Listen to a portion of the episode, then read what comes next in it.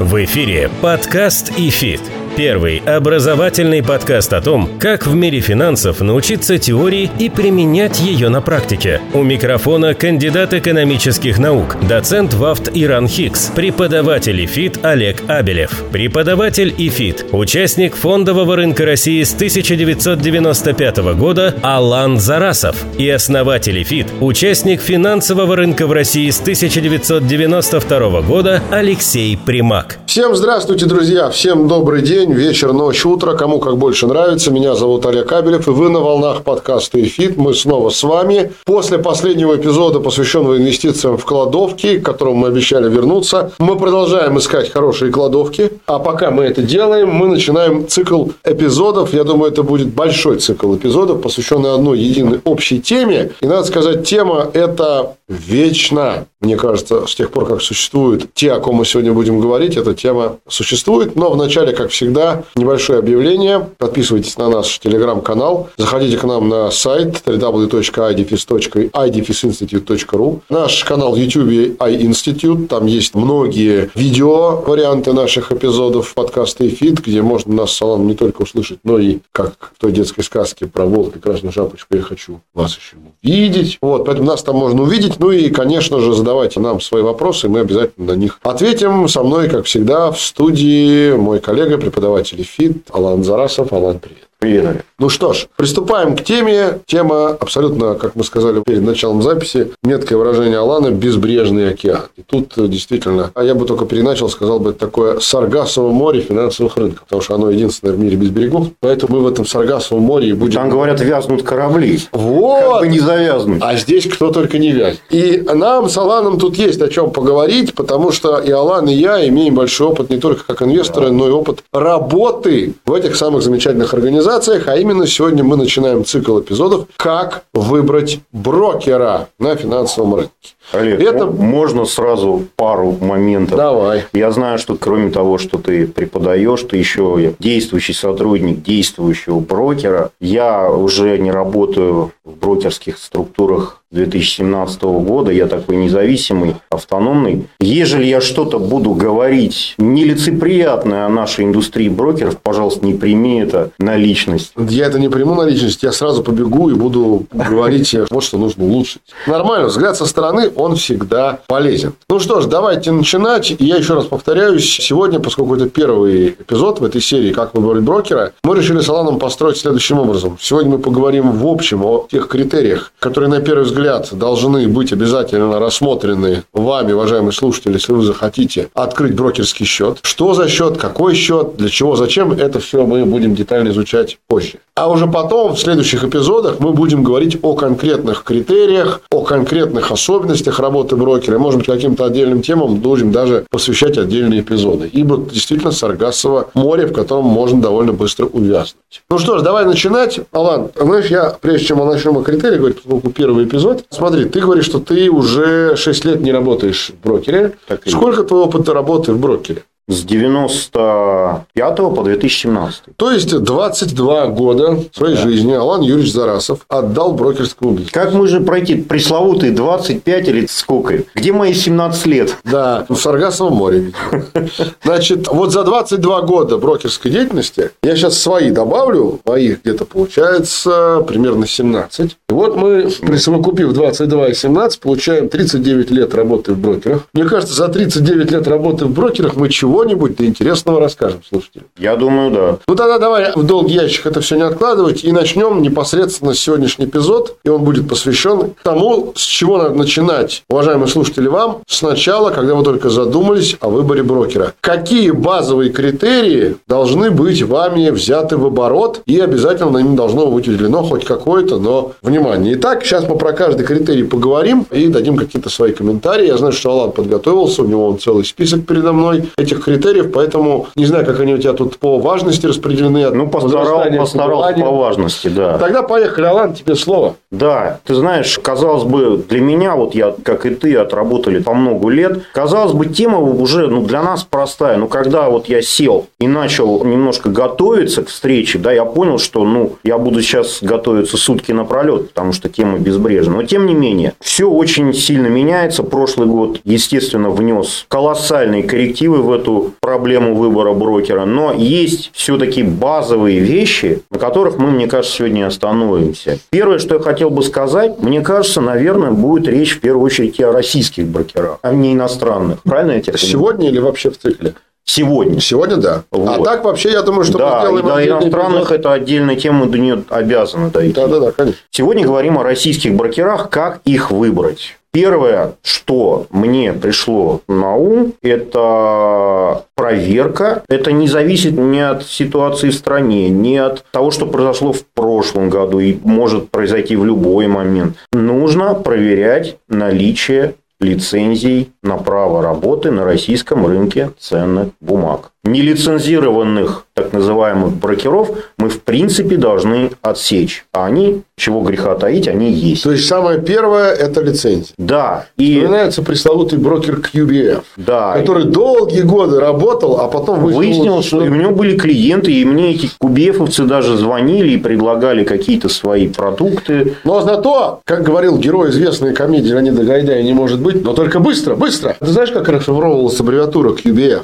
Quick Business Finance. Mm-hmm. То есть все происходило быстро. И, видимо, задача этой пирамиды, а теперь уже точно абсолютно это официально признана пирамидой, она в реестре финансовых пирамид на сайте Центрального банка. Mm-hmm. Одной из э, ключевых особенностей этой пирамиды было очень быстро обаять и обуять клиента, чтобы он даже про лицензию не вспомнил. Поэтому, да. если мы начали с лицензии, видимо, неспроста. Еще о каких да. лицензиях идет речь? Значит, стандартно брокер у нас в России имеет, как правило, три лицензии. Это лицензия на брокерскую деятельность, это, собственно говоря, на право совершать на биржах российских сделки за счет и по поручению своего клиента. Ну и за свой тоже, кстати. Это дилерская лицензия. Это если только за свой. Вот. А брокер может и так, и так. А, да? Вторая лицензия, которая необходима, я считаю, для нормального действующего российского брокера, это депозитарная лицензия, которая разрешает ему хранить, учитывать ваши купленные вами ценные бумаги. И третья лицензия – это лицензия на управление, по-моему, такая есть, да? Она может быть у брокера, ее может и не быть. В принципе... Там длинное название – лицензия на деятельность по управлению, активами. активами инвестиционными и негосударственными пенсионными фондами. Да. Значит, как правило, все более-менее серьезные крупные брокеры имеют три лицензии, но достаточно хотя бы первых двух. Это брокерская, и депозитарная. Если у рассматриваемой вашей организации, которая вам предлагает инвестировать на российский рынок, нет этих лицензий, на этом разговор у вас должен с ней закончиться немедленно.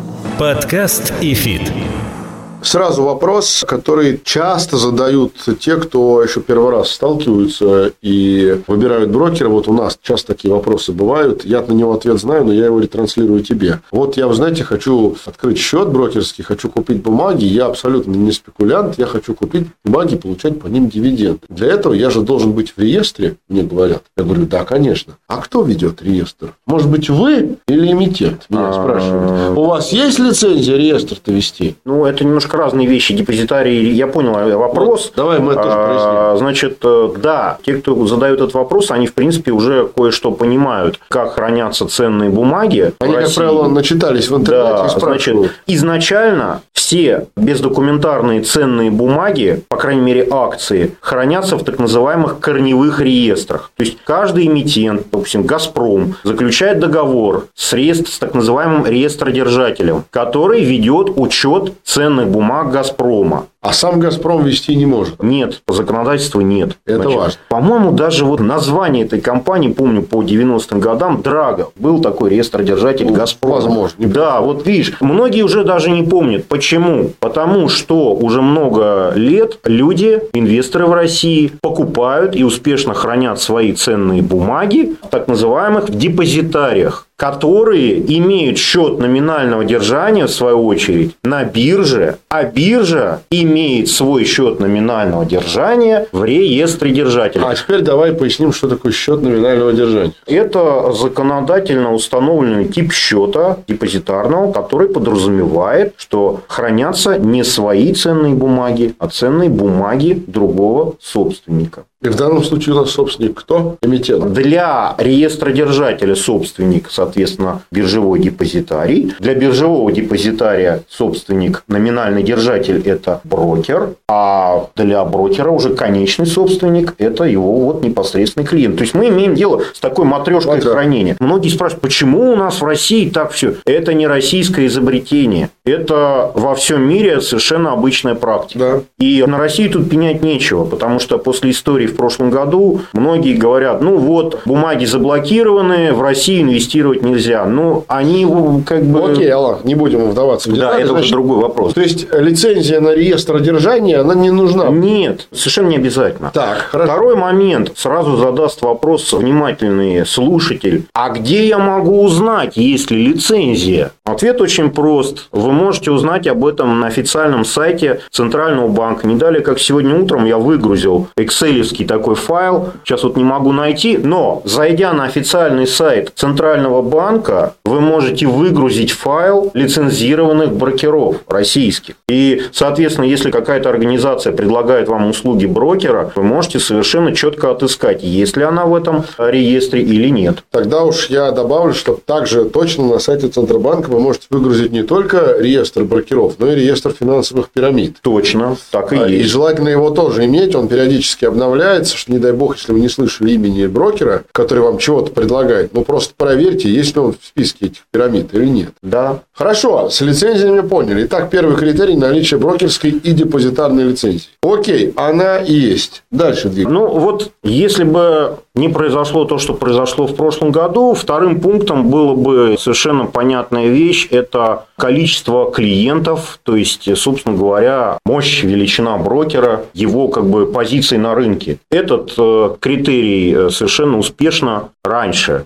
Сейчас нет, к сожалению. Вела московская биржа. Мы все помним с тобой рейтинги операторов рынка акций, рынка облигаций по числу активных клиентов. Раньше это было. Вот оно Сейчас было. Нет. Оно, кстати, почему-то перестало публиковаться еще задолго до событий 2022 года. Последнее то, что я вот нашел, у меня есть, это данные, по-моему, за август 2021 года. Почему они перестали публиковать, я не знаю. Для меня и для, в общем-то, мне кажется, нормального инвестора, первое, если брокер лицензированный, дальше я на что смотрю? Насколько он крупный игрок на этом рынке. Если у него количество клиентов, извините, 200 счетов, ну, наверное, его сервис э, будет не очень э, полный, потому что это маленький брокер. Возможно, он дает выходы далеко не на все биржевые площадки и так далее, и так далее. То есть, вторым критерием было количество клиентов на московской бирже, потому что она основная биржа, хотя есть еще Санкт-Петербургская. И если это, допустим, банк, хотя и не банковским брокером, я бы смотрел размер его активов как банка. Такие рейтинги тоже есть, это да, не проблема. Да.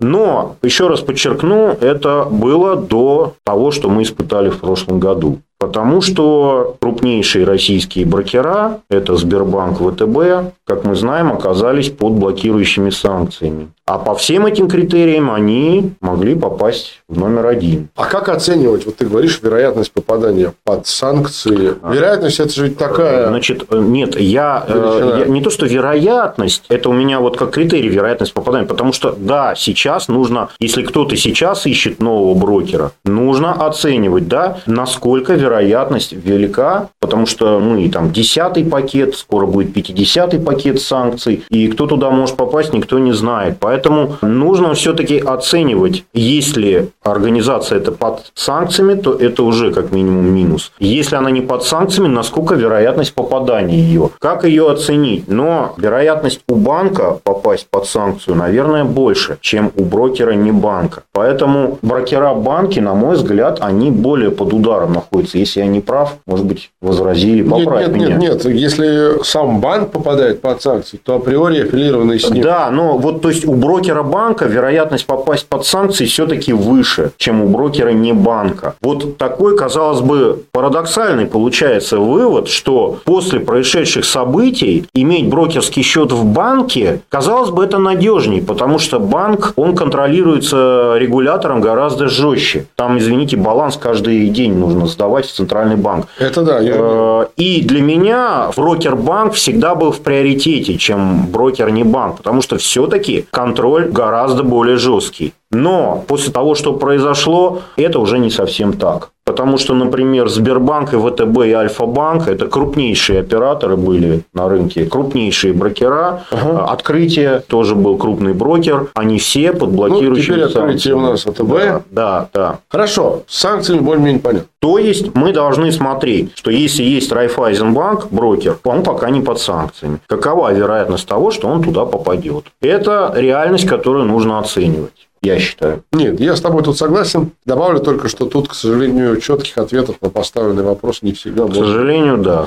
Подкаст и фит.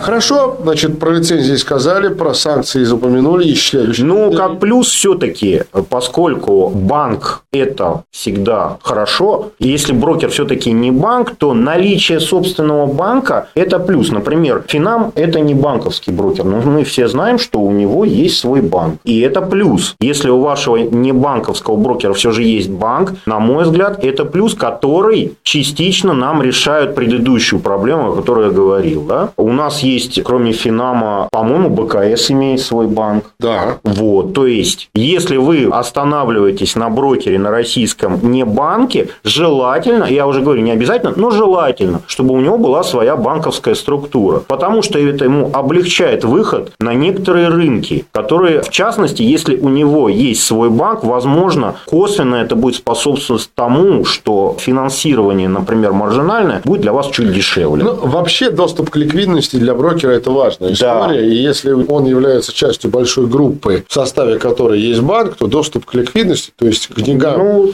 быстрый доступ да, к деньгам, это важно. Как вот... Но, с другой стороны, стакан наполовину пуст, потому что если это группа, в составе которой есть банк, который попал или стал объектом санкций, то тут априори это все распространяется. Да, да, но, как правило, мы эти банки, о которых мы сейчас говорили, БКС банк, Финамбанк, это банки по активам этой второй сотни, вряд ли они вызовут когда-то на себя блокирующие санкции. Все-таки вероятность не такая высокая, как, например, у Тинькова. А тут, на самом деле, Алан, прямой связи нет. Тут вопрос участия тех или иных банков в, в сделках разного рода с активами государственными. Да, тут, видимо, да, вот ключевой минус – это участие в бизнесе с государством. Да, да, да.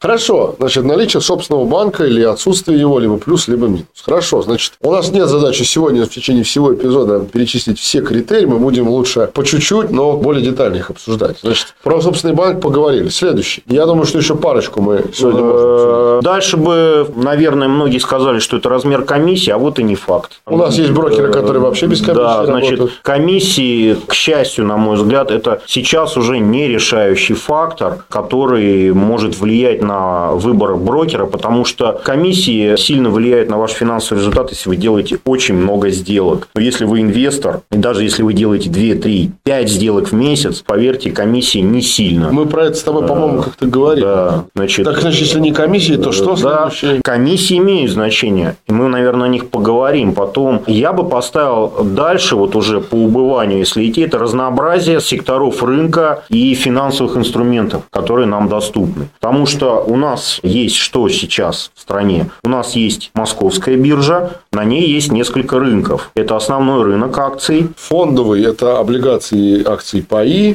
Это производный срочный рынок. Срочный рынок. Есть рынок драгметаллов. драгметаллов есть, есть рынок валют, валютный. И товарный. Пять и далеко... А, но есть еще внебиржевая секция. Да, естественно, кстати. И это еще только московская биржа. Да, да, да. А есть еще Санкт-Петербургская биржа. А, значит, на Санкт-Петербургской у нас ПАИ акции. Иностранные акции, иностранные паи, которые для квал-инвесторов, и, соответственно, российские паи, российские акции, и с некоторых пор Гонконг. Да, отдельная. Отдельная секция. Вот мы уже назвали 6 секций на, ну, вне биржа на Питере, то есть 6 секций мы назвали на Московской бирже, 4 секции на Питере. Итого 10 секций. Да, вот 10 это всего лишь российский рынок. Ну, там Гонконг мы затронули. А это российские две биржи. Ну, которые... Ну, скажем так, давай только через справедливость скажем, для не инвестора там будет чуть поменьше, не 10 секций, а 8, но все но равно. все равно, это внушительно. Поверьте, даже для того разнообразия брокеров, которые сейчас вот есть, далеко не все из них дают сразу доступ на все эти 8-10 площадок. А желательно, чтобы давали, на мой взгляд, то есть, если вы остановились, давайте, надо бы выяснить, да, вот вы выбрали брокера, куда он дает вам доступ. Потому что если потом выяснится, что вы не можете, например, торговать или покупать, продавать золото на товарном рынке или на срочном рынке, который уже 100 лет как доступен практически всем, это будет плохо. Короче, количество секций. Да, количество доступных площадок торговых секторов рынка и финансовых инструментов. А Вот давай я так спрошу, а биржи?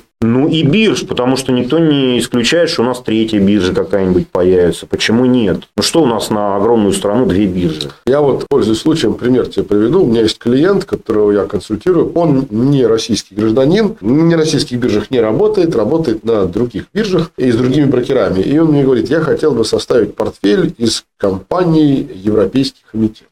Мне мой брокер, брокер какой-то европейский, готов, значит, предоставить доступ. А поскольку это не единая евробиржа, в каждой стране европейской есть свои площадки. Я подбирал ему список этих бумаг, выбрал, наверное, бумаг 10, отправил ему письмо, мне приходит ответ. Я пообщался с брокерами, брокер посмотрел на этот список и сказал, ну, много вы хотите, две бумажки вам дадим. К остальным биржам доступа не имеет. Это европейский брокер. Да, это европейский брокер. Ну, это, я я к вопросу, это я к вопросу о том, что не только к секциям, но и к самим площадкам, каким можно выйти, важен доступ. Да, тут брокера. нужно понимать, потому что в моем практике работы был момент, что мой клиент, я работал тогда в банке, в брокерском подразделении, захотел вдруг купить шелк на Осакской бирже. Прям в поставкой. Не знаю, что поставка или нет, но контракт. И это была проблема. Это был брокер открытия. Это был большой, хороший брокер. Ну, на Купили? би- Нет, ну, на эту биржу нет доступа. Это что за провинциальная биржа в Осаке по торговле шелком? Ну, какая-то товарная биржа. Понимаешь?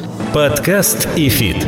Окей, хорошо. Значит, по поводу секции мы Э, поговорили. и вот еще крайне важный момент. Мы Да. иностранные рынки сейчас не берем, мы о них будем говорить потом. А что касается Санкт-Петербургской биржи, сразу хочу сказать мое мнение. Если вы ищете в себе брокера для торговли западными ценными бумагами, американскими, европейскими, ничего не хочу сказать плохого о Санкт-Петербургской бирже, но, на мой взгляд, этот выход есть. Он очень несложный, но, на мой взгляд, сейчас покупать так иностранные бумаги рискованно и не оптимально. Но если вы не квал, вы просто и не купите их. Да, мы говорим нужно быть квалом, да. Да. Значит, нужно в этом случае либо искать российского брокера, который имеет доступ на иностранные биржевые площадки в обход Санкт-Петербургской биржи самостоятельно. Такие брокеры есть. Например, по-моему, это Атон, это Freedom Finance, это Финам. Вот я сейчас на вскидку могу троих назвать. Возможно, В БКС. российской правом поле Freedom Finance уже нет, есть цифра брокер. А, ну они выделили. Это, это они... Не российская или- Но это же бывшие российские подразделения. э, Вот теперь, Freedom да, да, Finance. да, все верно. Хорошо, Алан, я знаю, что я предлагаю пока сделать небольшую паузу, потому что время неумолимо идет, и мы, наверное, были бы неправы, если бы сейчас часик так на три закатили эпизод Да. Про каждый критерий. Уважаемые слушатели, давайте